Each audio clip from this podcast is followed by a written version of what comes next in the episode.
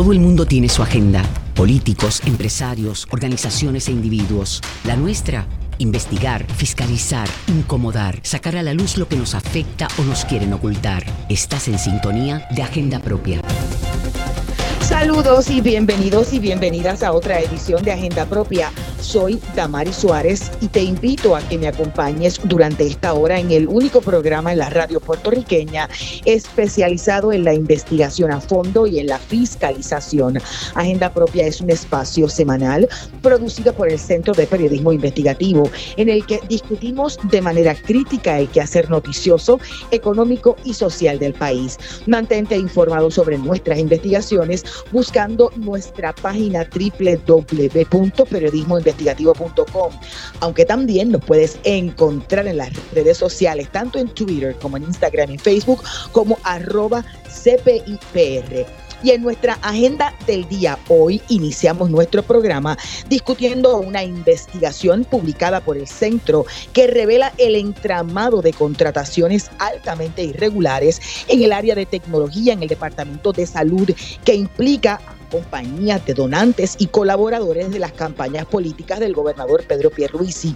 Los millonarios contratos a partir de la pandemia están bajo la lupa de las autoridades federales, revela la investigación. En esta edición de Agenda Propia también hablamos sobre el cambio climático con los creadores de Beta, un proyecto de la Universidad de Puerto Rico de Aguadilla para orientar y crear conciencia ambiental mediante talleres educativos y experiencias vivenciales en las zonas afectadas del área oeste. ¿De qué se trata? En breve te decimos.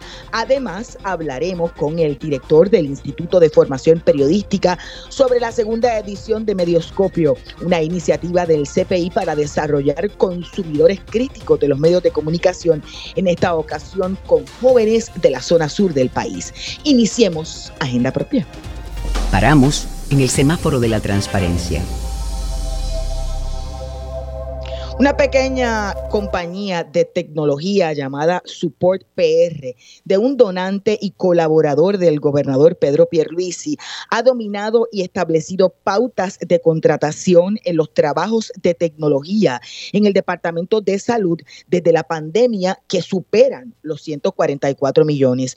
Por lo menos la mitad de esos pagos han ido a parar a compañías vinculadas a donantes del gobernador y de otros políticos del Partido Nuevo Progresista según surge del registro de donantes de la Oficina del Contralor Electoral.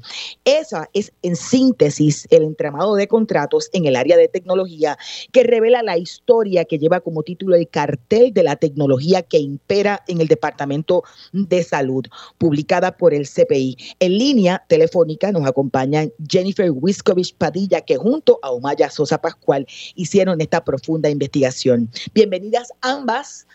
Agenda propia. Saludos, Damari. Saludos, Damari. Gracias por tenernos.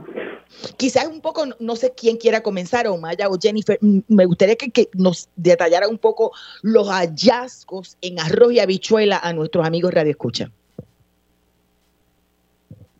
Pues, este, como quieran, Jennifer, ¿quieres o, comienzo yo? ¿Puedes comenzar tú? comienzo yo, bueno, nada.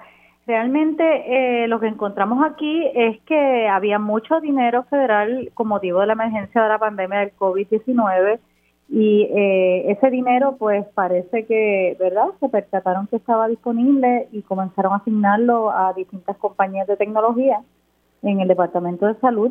Eh, en particular, estuvimos centradas en una compañía que se llama Support PR porque nos comenzó a llegar información de que esta compañía eh, que no tenía un historial muy amplio de contratación previamente en el gobierno, en los seis años previos me parece, no tenía más de medio millón de contratos más o menos este, en distintas agencias, nunca en el Departamento de Salud.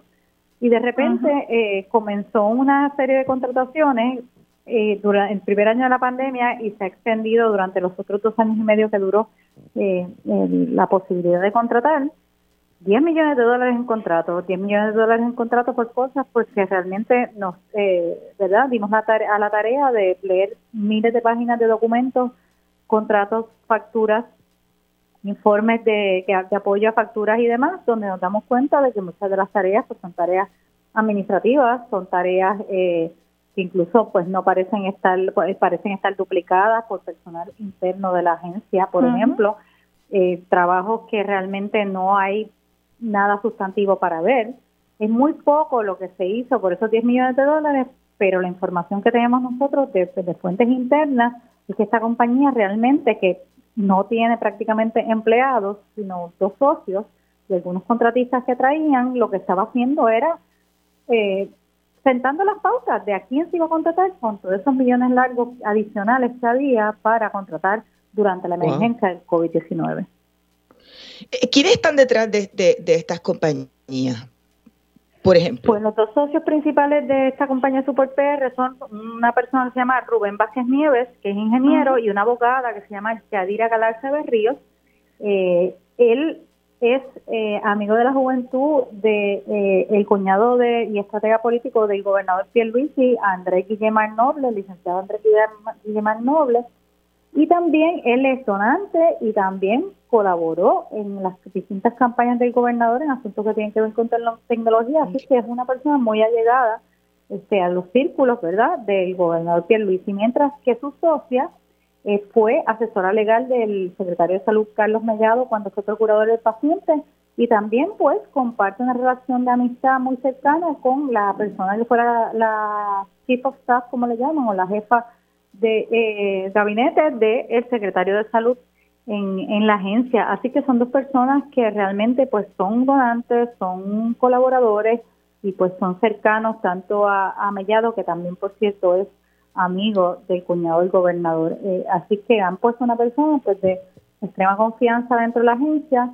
a ganar mucho dinero por tareas que hasta el momento pues no han podido probar que han sido, eh, ¿verdad?, de gran provecho para la ciudadanía. Y, y, quizá un poco, Jennifer, ¿en qué sentido es que ustedes identificaron que esta compañía es la que dicta la pauta de a quién se va a contratar o a subcontratar en el departamento?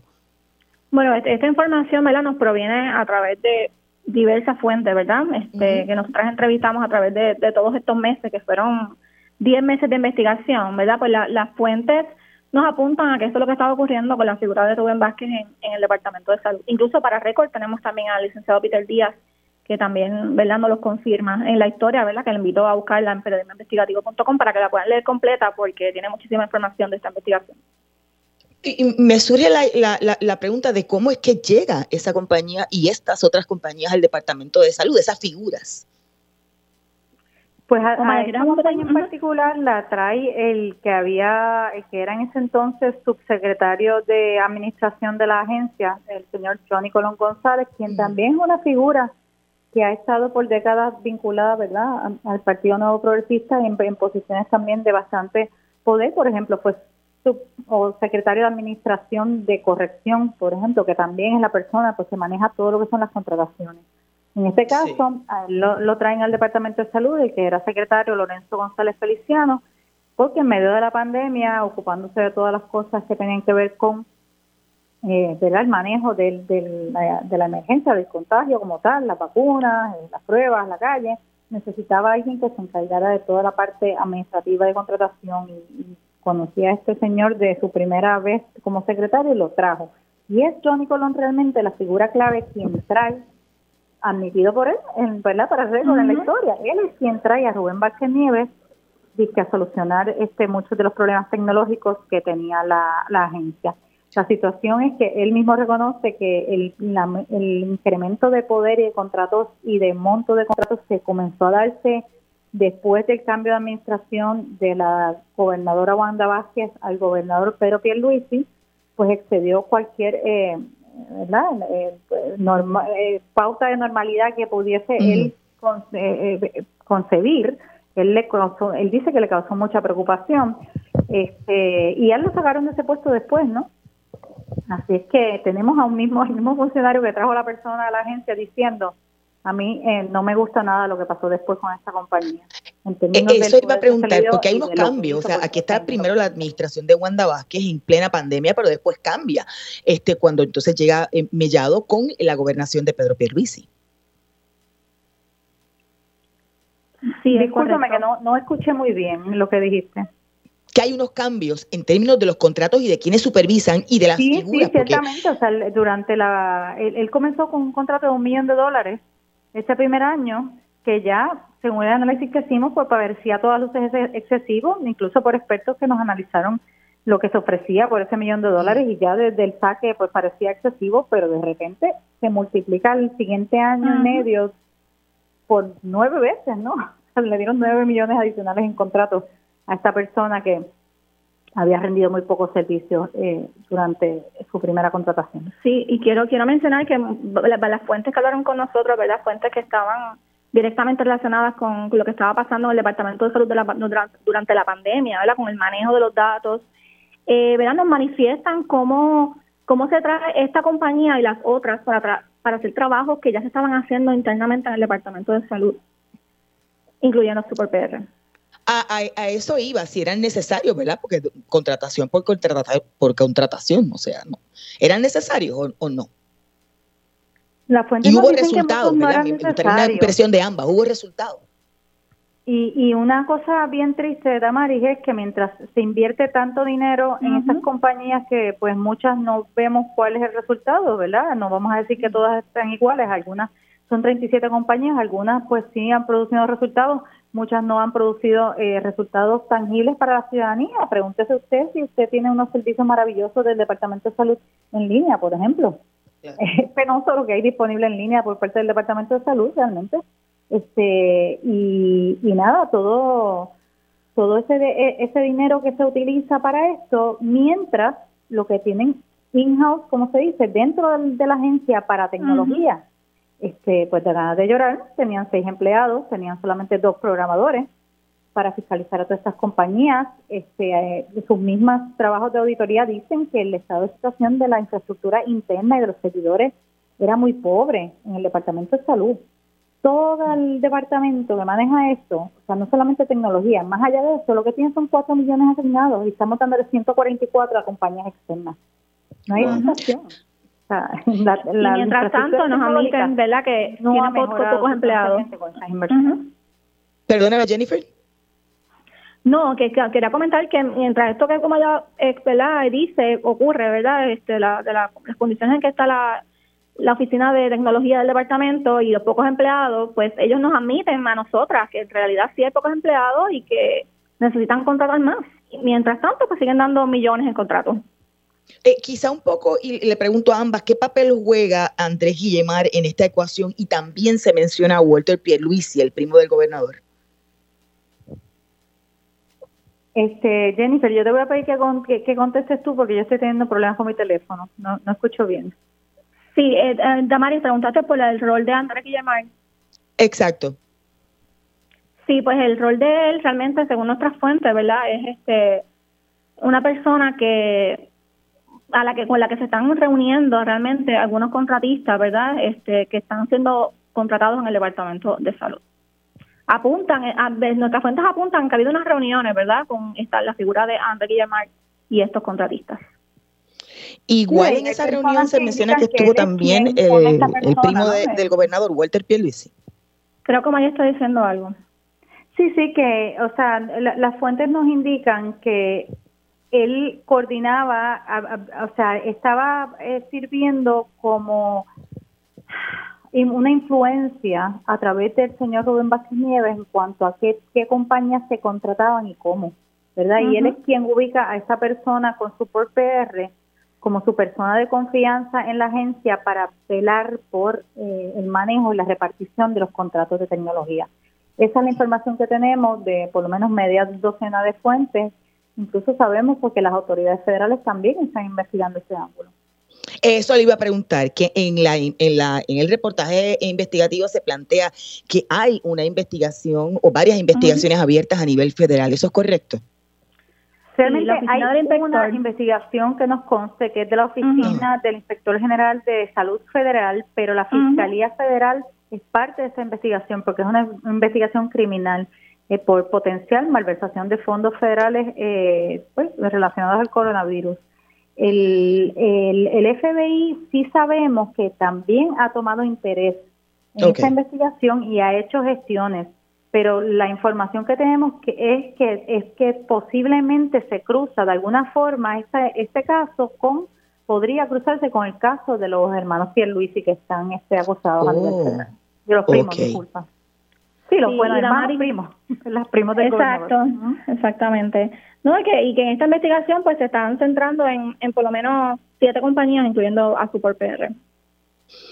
Ok, y, y quizá y, un poco para finalizarla con, con, nosotras y entrar con nuestra próxima invitada, este, yo estaba escuchando que estaba eh, leyendo y escuchando de sus explicaciones que hay pocos empleados en el Departamento de Salud, pero también leía en la historia que, que no son muchos los empleados de esta compañía para el, monto y, y las cosas que facturaban.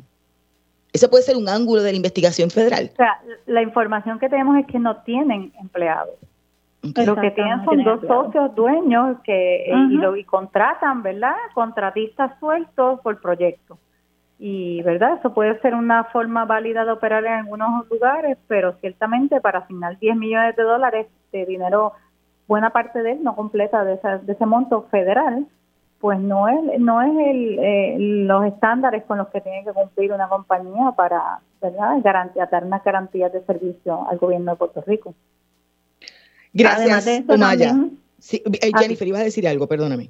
Sí, que quería, quería añadir algo de Omaya, que también cuando revisamos las facturas y los documentos nos eh, dimos cuenta de que había eh, otras personas que son dueños de otros contratistas del gobierno, de otras empresas contratadas por el Departamento de Salud, debo decir, que también estaban ofreciendo 200 horas, por ejemplo, al mes para su PR. Eso fue todo los hallazgos. Vamos a la cita directa. Jennifer, se une a nuestra conversación la doctora Palmira Ríos, investigadora académica y exdirectora de la Escuela Graduada de Administración Pública de la Universidad de Puerto Rico, recinto de Río Piedra. Saludos, doctora. Bienvenida a Agenda Propia. Eh, saludos, Damari, y a todos los radioescuchas. Con nosotras se encuentra también Jennifer Wiskovich. ¿Cómo, ¿Cómo evalúa usted, doctora, la manera en que se han otorgado estos contratos y los hallazgos de esta investigación en el Departamento de Salud? Ciertamente es altamente preocupante y quiero felicitar a las periodistas que hicieron este trabajo porque ofrecen un retrato no solamente de la corrupción en Puerto Rico, eh, pero también empiezan a ofrecer evidencia de lo que se llama la toma del Estado, que es una forma más sistémica de corrupción, eh, que es un poco lo que vemos aquí, donde hay un entramado de relaciones entre empresarios, donantes políticos y el, y el gobierno. Así que esa es una forma más grave de corrupción que creo que ya lo he hablado contigo antes y aquí ya dan evidencia eh, adicional sobre ya la existencia en Puerto Rico de ese patrón de comportamiento, donde también se ven que los marcos de control y de, de manejo de riesgo está si eso es correcto, está prácticamente colapsado en Puerto Rico. Así que se va a requerir de un, una intervención más agresiva y efectiva porque en un país que está en una crisis económica, que está bajo una junta de control fiscal que evidentemente no está manejando los riesgos asociados con la corrupción, es se exacerba el mal uso de fondos públicos fondos que no van a llegar a prestar servicio a la ciudadanía, sobre la ciudadanía que tiene alta necesidad. Y es un poco la evidencia de que Puerto Rico está en ese grupo de países donde la corrupción está estrechamente relacionada a la alta desigualdad que existe en el país. Aquí los periodistas documentan no solamente las formas tradicionales, las llamadas banderas rojas de corrupción, eh, por ejemplo, las enmiendas a los contratos, las relaciones entre políticos, donantes, eh, las relaciones entre las campañas electorales y políticos.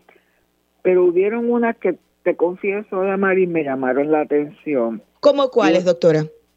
Esta facturación simultánea. Uno de los principios del capitalismo es que hay competencia y de hecho es una de las bases eh, que siempre se utilizan para un poco como que esto es una garantía de calidad y que se va a, referir, se va a recibir el mejor servicio. Sin embargo, aquí parece haber lo que llaman una facturación simultánea o acuerdos entre empresas que uno espera que sean competitivas. Eh, esos son, de hecho, competencias fatulas. El que se esté contratando empleados hasta directivos de otras empresas que estarían compitiendo, eso, te confieso, me tomó por sorpresa. Sí lo había visto en los listados de las banderas rojas, pero ver sugerencia, evidencia de que eso está ocurriendo es altamente preocupante. El que se enmienden contratos no es nuevo y siempre es una preocupación, pero que la enmienda ve dirigida a autorizar facturación para actividades que ya están completadas y los informes sometidos, ya esa me, me tomó por completamente por sorpresa. ¿Para qué se va a enmendar un contrato para un proyecto que supuestamente está terminado? Y las auditorías FATULA. La auditoría es este instrumento que te garantiza a ti que se están evaluando la prestación de ese servicio, la calidad del mismo, de que se eh, cumplieron con los objetivos y que la auditoría, que es instrumento de confianza, no esté cumpliendo con su misión, realmente es totalmente inaceptable. Esas tres, esas tres, eh, esos tres casos que se narran en este artículo, invito a todo el mundo a leerlo, eh, realmente apuntan a un grave problema, quizás más grave de mucho que habíamos hablado anteriormente. A mí me llamó mucho la atención el asunto de, que las compañías aparentemente no tienen empleomanía y que están subcontratando los servicios. Eso no, primero, no, no encarece eh, lo, que, lo que invierte, en este caso gasta el gobierno y a la misma vez, como decía en un principio, no se va a servicios esenciales que necesita el pueblo. No, ciertamente se están desviando fondos que deberían para prestar servicio, que para los cuales se contrataron, ¿no?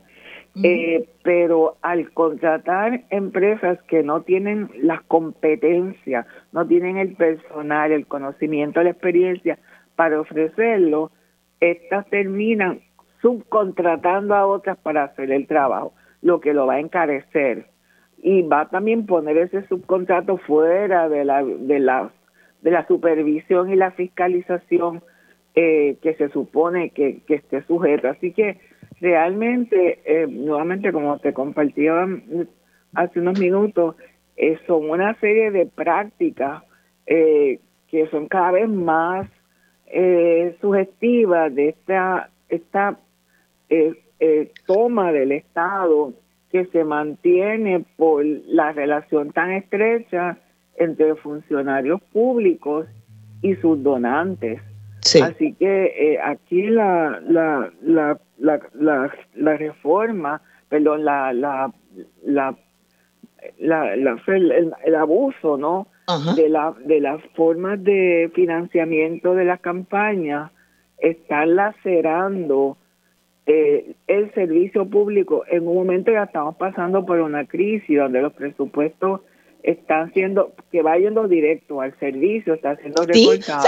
esto, ocurre eh, eh, en, momentos en que se están recortando servicios esenciales. Por eso se están recortando servicios esenciales eh, y obviamente están obligando a la gente a irse del país para recibir servicios esenciales y que hay una gran desconfianza con el servicio público puertorriqueño inclusive por parte del gobierno federal que está donando. Y en este momento que está todo el mundo mirando a ver qué va a pasar con los fondos federales y con la, el, el techo de la deuda de Estados Unidos, qué impacto podría tener sobre Puerto Rico, pues esto abona a decir, bueno, en Puerto Rico se están malgastando los fondos públicos.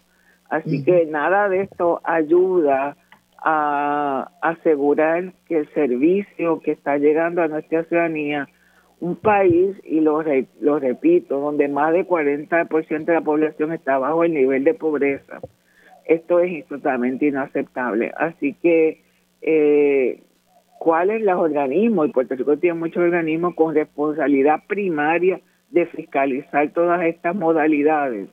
Tienen que empezar a tomar y a tomar acción y cumplir con su misión.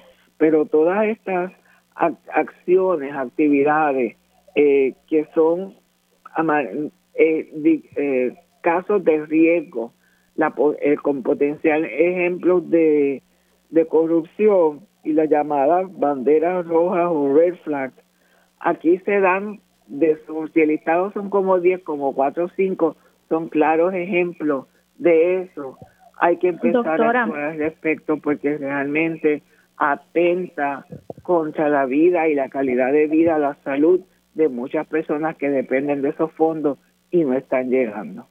Ok, doctora, tengo una última pregunta. Realmente quisiera un, comentario suyo al, asunto, ¿verdad?, que yo comenté ahorita, la habla Jennifer, que no me, no, no presenté, eh, de que la Oficina de Tecnología del Departamento de Salud, ¿verdad?, eh, en el momento en la pandemia tenían solamente seis empleados, ahora nos dicen que son seis, eh, 12, ellos nos admiten que son muy pocos, pero entonces mientras tienen tan pocos empleados con unos salarios de básico más o menos de tres mil dólares al mes aproximadamente, eh, no eh, siguen contratando estas eh, compañías a un costo, ¿verdad? Como que estamos viendo nuestra investigación de 144 millones en unas 37 compañías, ¿verdad? Quisiera un comentario suyo sobre esta falta de empleados versus estas contrataciones.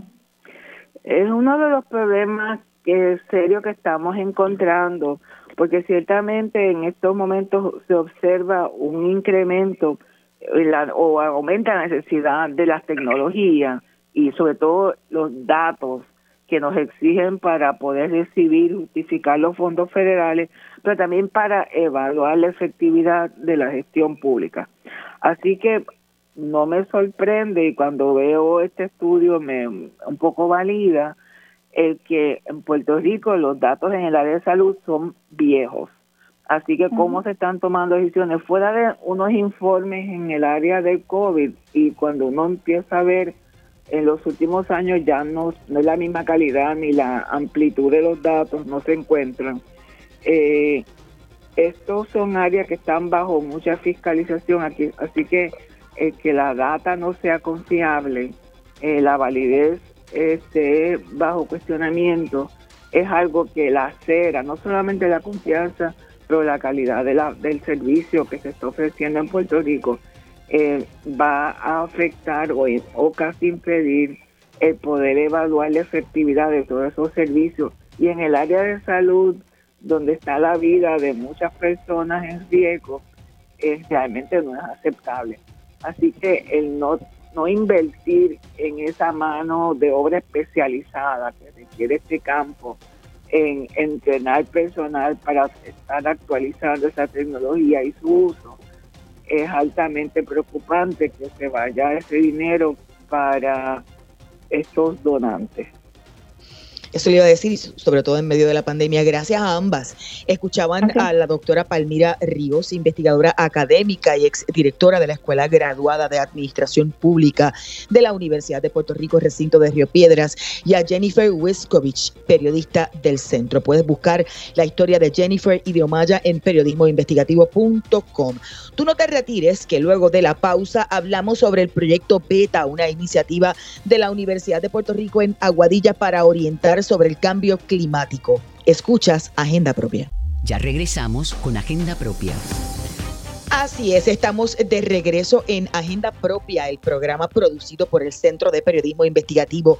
Soy Damari Suárez y como siempre te recuerdo buscar todas nuestras historias en periodismoinvestigativo.com, pero también en las redes sociales del centro y busca en nuestro portal de fiscalización loschavosdemaria.com. El proyecto Buscando en tu ambiente, mejor conocido como Beta, fue creado por profesores de la Universidad de Puerto Rico en Aguadilla para lograr una mayor conciencia ambiental sobre el cambio climático en la región oeste, ofreciendo talleres y charlas a las comunidades afectadas y más recientemente también a maestros y estudiantes en las escuelas superiores también en la zona oeste del país. De hecho, ya conectamos y nos acompañan los creadores de esta iniciativa, la doctora Nancy Cardona y el profesor Rafael Jusino del proyecto Beta de la Universidad de Puerto Rico, recinto de Aguadilla. Saludos a ambos. Bienvenidos a Agenda Propia. Saludos, buenas, ah, tardes. Gracias por tenerla aquí. Qué chévere. No sé cuál de los dos quiera comenzar, pero me gustaría un poco que nos expliquen cuándo y cómo es que comienzan ¿verdad? El, proyecto Beta. Ustedes me dicen. Doctora, profesor. Bueno, vamos, a empezar entonces. Pues buenas tardes a todos. Sí, nuestro proyecto Buscando en tu Ambiente es una subvención de la Agencia de Protección Ambiental, mejor conocida por su sigla EPA, eh, donde nosotros tenemos, eh, diseñamos entonces este proyecto enfocados en poder aumentar el conocimiento en cambio climático y temas relacionados como conservación, manejo de desperdicios sólidos, cualquier tema relacionado a temas ambientales en lo que es estudiantes de las escuelas superiores del noroeste de Puerto Rico. Qué bien. Qué bien. Y, por ejemplo, ¿qué tipo de actividades hacen? Profesor. Eh, sí, eh, buenas tardes. Eh, sí, nosotros tenemos una serie de actividades que fueron diseñadas para promocionar el tema, no solo a nivel de estudiantes, sino a nivel de profesores y a nivel de estudiantes de escuela pública. Este, estos estudiantes empiezan desde los grados subgraduados en la universidad, donde seleccionamos un grupo de estudiantes y se le dieron talleres de cómo dar esta información a otros estudiantes y también eh, desarrollar el tema en, con más profundidad con ellos. Luego se diseñaron las formas en que se iban a llevar esta información a las escuelas y a los estudiantes se les asignaron escuelas y esas escuelas vienen a la universidad y cada profesor trae sus estudiantes y nuestros estudiantes le ofrecen los talleres bajo la supervisión, claro, de los profesores y los maestros luego vienen en otros periodos de tiempo para tomar talleres de más uh, inmersión en los temas eh, a diferente tiempo que los estudiantes. Con esto lo que queremos es llevar la información a diferentes niveles y en diferentes formas, cosa que se cree conciencia en todos estos niveles, a nivel de universidad, a nivel de profesores de escuela y a nivel de estudiantes de escuela. Claro, y, quizá un poco, no sé si la doctora quiera abundar un poco más, eh, ¿cómo, ¿cómo reaccionan? Porque es que la gente mira el asunto del cambio climático como algo bien lejano y no necesariamente es así. Pues, pues mira, eh, estos proyectos o estos talleres más bien que se ofrecen, se trata de que no sea algo, de que sea algo mucho más divertido, ¿no? Eh, modelos manipulativos para ellos, ejemplos de situaciones que pasan en Puerto Rico, que es una de las cosas que nuestros maestros más necesitan ver o poder hablarles de ejemplos de lo que pasa en nuestro país a esos estudiantes. Y por lo menos la respuesta que hemos tenido ha sido bien positiva. Por ejemplo, en el caso una de las cosas que nosotros eh, incluimos en nuestro proyecto es que cada una de estas escuelas se le entrega una estación meteorológica, eh, un sensor de calidad de aire y ese sensor de calidad de aire los estudiantes lo pueden observar desde sus celulares. Así que el salón de clase, además de recibir la parte didáctica, pues los celulares, se utilizan los celulares, que obviamente reconocemos que los jóvenes hoy en día siempre tienen un celular a la mano, eh, y que lo utilizan para redes sociales y otras cosas, pues los estamos utilizando para algo más educativo. Ellos pueden verificar cómo están las concentraciones de material particulado en Europa, en China, en Estados Unidos y compararlas con los niveles que hay en Puerto Rico. Y eso es un buen ejemplo. Además de, por ejemplo, la erosión costera, yo estaba viendo durante el fin de semana un video reportaje de la BBC de Londres sobre Puerto Rico y la erosión costera y una cosa abismal. Profesor, ¿cómo, cómo, cómo reaccionan eh, estos estudiantes y los profesores al momento de mirar esos cambios tan drásticos que se están dando en nuestras costas? Ok, eh, todo este equipo que se le está suministrando a las escuelas, no solamente ellos adquieren la data, sino que le estamos enseñando a cómo interpretar la data para su propio beneficio. Como parte del programa también tenemos actividades fuera del salón de clase donde los llevamos a ver los problemas directamente y en una de las excursiones fuimos al pueblo de Rincón, que es uno de los pueblos con mayor erosión costera en estos momentos, y pudieron ver cómo la erosión costera ha dañado desde edificios hasta lugares naturales y lugares de esparcimiento para el pueblo. Y, quizá un poco me gustaría una reflexión. perdóneme que lo interrumpí, me pareció que había terminado. Ah, perdón. No, no, no, eh, siga. Como parte de la actividad, pues ellos eh, llevan a cabo actividades luego en el laboratorio para entender con más detalle todos los fenómenos que ellos pudieron observar en las excursiones. Así pueden hacer una un acercamiento de, del área didáctica con el área práctica, ¿verdad? Adquirirlo a su propio ser y a su propia persona y poderlo llevar entonces a sus comunidades y a sus familias, que es lo otro que queremos hacer. Sí, eh, y, ambos un poco, yo, yo eh, vuelvo un poco a repetir para, para, para de alguna forma orientar. Eh, ¿Entienden que, que, en Puerto Rico estamos conscientes de, de, los efectos que tiene y tendrá el cambio climático y el calentamiento global y, estamos de alguna forma asumiendo la responsabilidad y tomando políticas públicas correctas o no. Me, gustaría una, una, reflexión de ambos. Ok. Bueno, puedo empezar yo. Sí. Eh, en el punto de vista que yo lo veo, la información existe, la información está ahí. Lo que pasa es que la información no se ha llevado de una manera consciente para que el público de verdad entienda que esto no es un cambio a corto plazo, es un cambio a largo plazo, pero al igual que es un cambio a largo plazo, también es una resolución al problema a largo plazo. Tenemos que ir poco a poco para poder solucionar el problema. Y eso no veo que se esté llevando a cabo. Solamente algunos grupos, mayormente sin fines de lucro y universidades, están llevando a cabo la pancarta de llevar la información, pero la información del cambio climático es tan vasta y tiene tantas diferentes áreas que debe ser una un movimiento mucho más organizado para poder llevar esta información a las comunidades. En algunos momentos las comunidades normales en Puerto Rico, pues ah, para solucionar los problemas que tienen en el momento, pues no se dan cuenta que están utilizando recursos o materiales que le van a hacer daño al, al planeta a largo plazo. Eh, eh, la conciencia ambiental pues tiene que ser llevada a cabo a manera explícita dentro de, la, de las aulas, ¿verdad? De las escuelas, porque los niños son la futura generación y los niños son como esponjas. Ellos sí adquieren la información.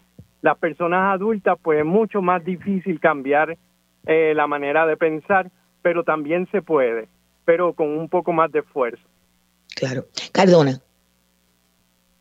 Pues, mira, yo, yo pienso que como dice el compañero Justino, hay definitivamente mucha información a lo que es el tema de cambio climático y en Puerto Rico tenemos el Consejo de Cambio Climático que ha diseñado distintas eh, ediciones, libros eh, con respecto a las proyecciones para los próximos años y lo que se ha observado hasta el momento en este tema.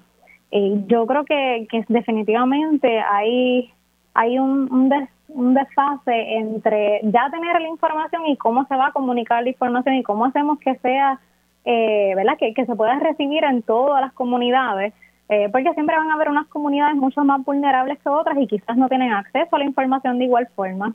Y cómo llegamos o tratamos de hacer llegar ese mensaje, creo que es algo importante a considerar, sobre todo en las políticas públicas que se puedan ir eh, diseñando sobre el tema.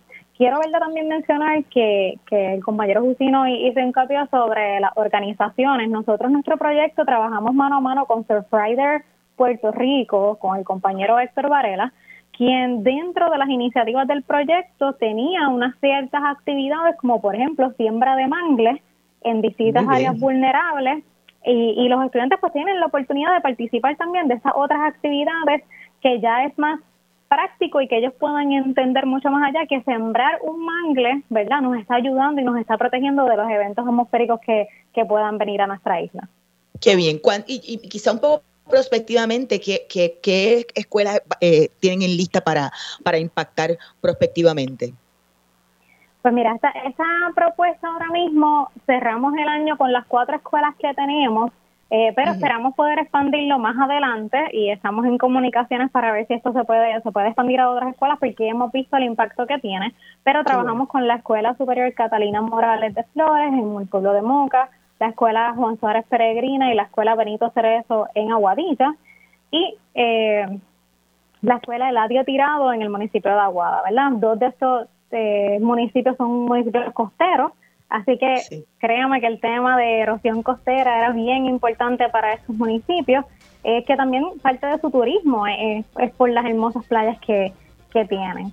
Así que prospectivamente esperamos volver en agosto por lo menos a estas escuelas como parte del proyecto a que se desarrollen lo que son asociaciones ambientalistas, ¿verdad? Asociaciones de estudiantes enfocadas en el área de ambiental, tratando de promocionar un poco, ¿verdad? Que los estudiantes continúen aprendiendo y entusiasmándose y tener los próximos científicos ambientalistas, ¿verdad? Eh, muy posiblemente puertorriqueños en, en, nuestra área.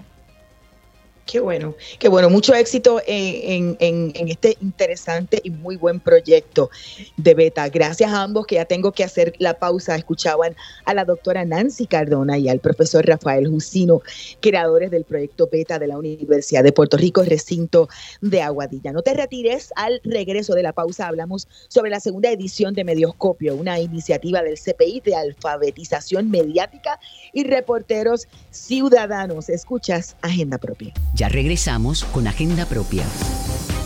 Así es, estamos nuevamente de regreso en Agenda Propia, el programa producido por el Centro de Periodismo Investigativo.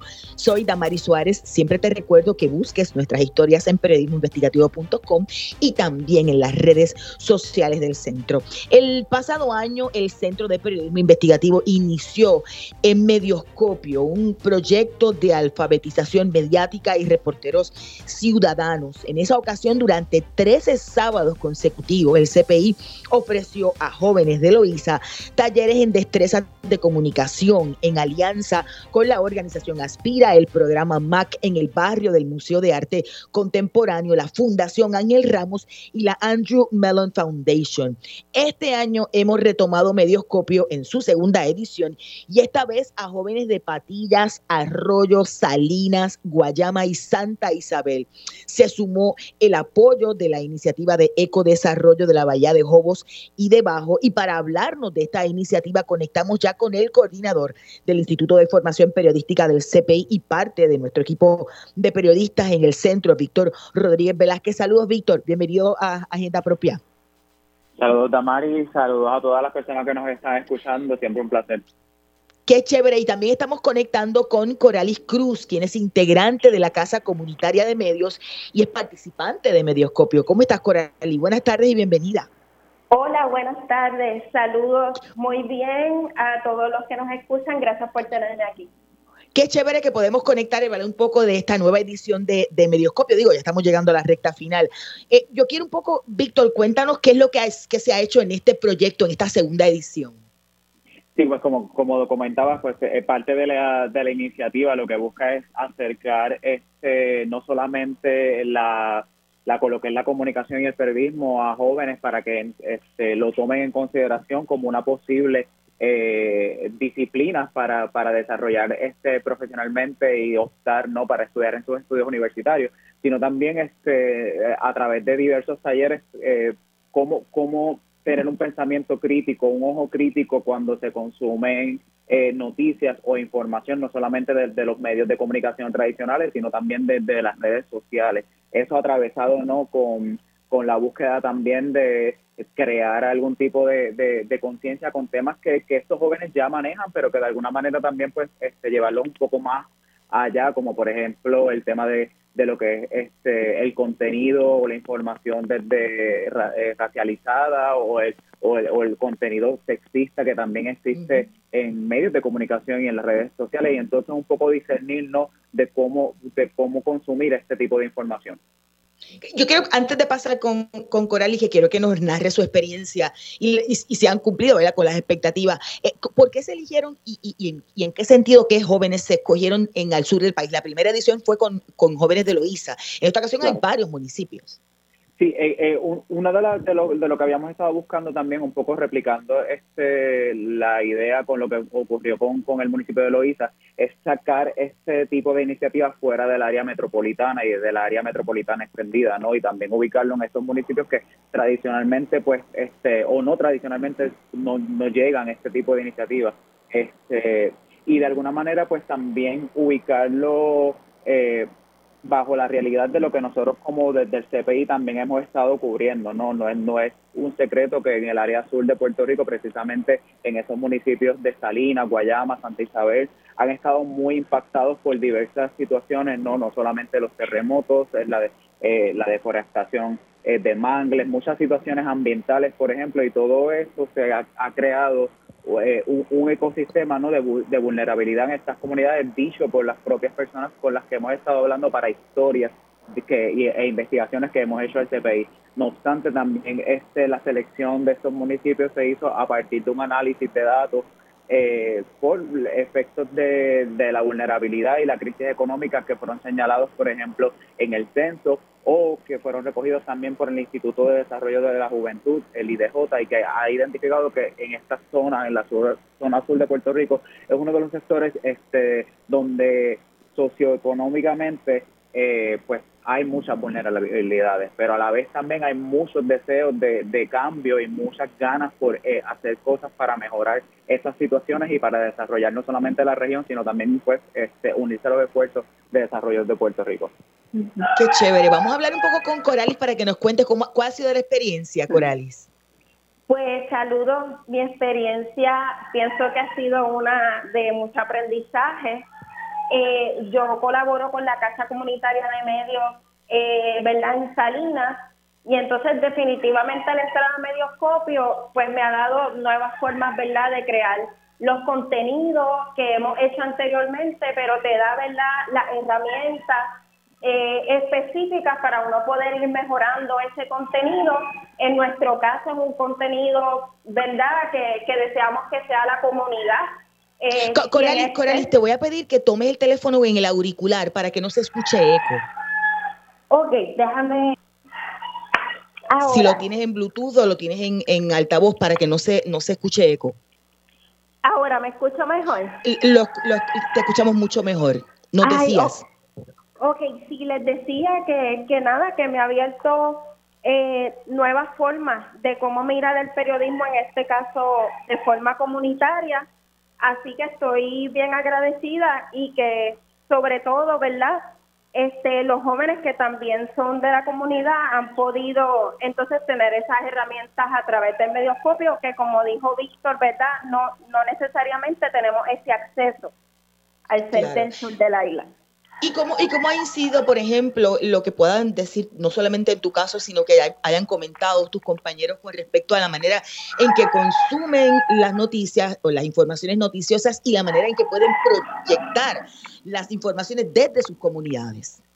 Sí, pues yo por lo menos he notado con mis compañeros que hay mucho entusiasmo. Eh, por ejemplo, muchos de ellos ya han hecho eh, ¿verdad? Proyectos audiovisuales, eh, videos, y entonces, ¿verdad? Encuentro que este trabajo final eh, les ha parecido, ¿verdad? Con mucho entusiasmo. Sobre todo hay, hay una muchacha, compañera mía, es de Salinas, este, Yesenia. Ella va a hacer para su trabajo final un fotoensayo, que fue uno de los últimos talleres que cogimos y va a ser eh, basado en una experiencia, ¿verdad? Es cuidadora de envejecientes, así que su experiencia la va a coger y la, la va a transformar en un fotoensayo. Eh, nosotros estamos en ese equipo con, con ella, así que encuentro que, que han también encontrado la manera, ¿verdad?, lo que les gusta para poder hacer entonces periodismo. ¿Qué, esperan, y para pasar un poco con Víctor para que nos hable de qué es lo que falta, qué esperan ustedes eh, de, de, alguna forma al finalizar los talleres completos? ¿Qué esperan eh, que puedan hacer en términos del saldo del aprendizaje de, esto, de, de este medioscopio? Sí, pues por lo menos esperamos sobre todo que nos sigamos reuniendo nos sigamos reuniendo, ¿verdad? Conspirando para poder entonces, esas mismas noticias, como dijo Víctor, han salido de nosotros diciendo los problemas que los jóvenes de allí conocemos y conocen lo que está pasando, así que entiendo que de aquí podemos seguir reuniéndonos, podemos seguir, ¿verdad? Quizás en unión con, con el CPI para poder entonces eh, seguir dando las noticias y de una forma, ¿verdad?, adecuada y que puede, pueda llegar ¿verdad? a los demás sectores eh, de lo que está pasando en el sur. En el primer eh, eh, medioscopio, los jóvenes de Loíza eran prácticamente adolescentes, escuela superior. Este, en este caso, Víctor, por lo que estaba viendo, hay jóvenes mayores este, y, y, de, y de diversos municipios. ¿Cuántos están impactando actualmente y cuáles son las edades? El grupo oscila entre el grado 10, por ejemplo, creo que es que este, el joven más pequeño que tenemos es de grado 10, pero también tenemos jóvenes que ya están eh, en edades universitarias o que ya han terminado su, su cuarto año, este que realmente pues porque eh, eh, hay, hay una hay una interacción muy bonita en ese sentido porque pues al ser de tantas edades todos traen eh, una perspectiva diferente a partir de, de, de, sus experiencias generacionales, ¿no? O sea, que ha sido muy muy bonito. Este, actualmente el, el grupo se ha mantenido este, siendo de 17, que es un número muy muy muy bueno, ¿no? O sea, sobre todo porque eh, valoramos mucho ese esfuerzo de lo que han estado haciendo. O sea, en los seminarios se dan todos los sábados desde las 9 de la mañana hasta las 2 de la tarde aproximadamente. Así que, que saber que un grupo este, decida este, invertir en sí mismos ¿no? y en sí mismas para este, desarrollarse y para, cre para crecer en ese sentido, pues e-, es, muy admirable y nos, y nos crea mucha ilusión no de realmente de que el proyecto este surte ese efecto, ¿no? Y nosotros a la vez también como periodistas y como profesionales y como puertorriqueños y puertorriqueñas aprendemos mucho de estos jóvenes, ¿no? Sobre todo ese valor que se le da a, este taller. ¿Qué, este, aspectos, ¿Qué aspectos han trabajado y qué es lo que falta? Porque ya estamos en la entrando en la recta final, ¿no? Pues sí, pues como decía, pues ha, habido todo un proceso que ha empezado desde, desde, las bases muy básicas de qué es la información, de qué es el, eh, el contenido noticioso, de qué es una noticia, ¿no? Hasta cosas mucho más prácticas, como comentaba Corali hace unos minutos, este, de cómo hacer fotografía, de cómo hacer fotografías con las herramientas que que ellos y ellas tienen, ¿no? Que un celular, por ejemplo. Entonces, cómo crear ese tipo de, de, contenido con, con, las realidades que cada cual tiene. Así que realmente, pues, ha, sido muy bueno en ese sentido porque vamos, hemos ido desde un poco lo, desde lo teórico hasta lo práctico. Este, tanto así que, como comentabas en términos de lo que falta, este, pues ahora mismo ellos y ellas están eh, inmersos en, en, el desarrollo de sus proyectos finales, que ya pronto podemos daremos un poco más, más de detalle. Este, pues porque la idea un poco con esto no solamente es que desarrollen algún tipo de plataforma o algún tipo de proyecto que se quede para el cierre del proyecto, sino que les permita también este, poderle dar continuidad. Uno de los, de los objetivos que tiene este proyecto de medioscopio del CPI es eso mismo, no, es que no solamente es proveerle algunas herramientas, afinar algunas herramientas que ya ellos tienen, porque este, cuando nos encontramos como estos jóvenes, ellos son jóvenes que tienen, son muy autodidactas, que tienen ya herramientas este, cubiertas, pero que, que nosotros de alguna manera le, le, le, hemos ayudado y le hemos a, a, partir de nuestra experiencia, ¿no? Este, cómo, cómo enfocarlas un poco más. Así que la realidad que estamos este, promoviendo con este tipo de proyectos es que pues puedan tener algún tipo de, continuidad a lo largo del tiempo luego de que nosotros nos retiremos de, esta fase. Este, así que, eso es un poco lo, lo, lo, lo, que, lo que falta, ¿no? O sea, definir esos proyectos finales que ya pronto les vamos a estar contando y que pues entonces este, procurar que sean plataformas que puedan tener continuidad para el beneficio no solamente de ellos eh, como residentes del sur, sino también para sus comunidades. Claro que sí, le vamos a, vamos a repetir en agenda propia con, con, los participantes de Medioscopio. Gracias, gracias a ambos. Escuchaban a Coralis Cruz, integrante de la Casa Comunitaria de Medios y participante de Medioscopio, y al coordinador del Instituto de Formación Periodística del Centro de Periodismo Investigativo y parte de nuestro equipo de periodistas en el Centro Víctor Rodríguez Velázquez. De esta forma hemos llegado al final de esta edición de Agenda Propia, por lo que como siempre te recuerdo que busquen todas nuestras historias en periodismoinvestigativo.com. Allí también pueden suscribirse a nuestro boletín para que reciban en su correo electrónico nuevas investigaciones y contenidos del centro. Además, en periodismoinvestigativo.com pueden visitar el kiosco virtual del CPI y con sus donativos pueden adquirir nuestros artículos. Gracias por la sintonía. Los esperamos la próxima semana. Hasta aquí, Agenda Propia.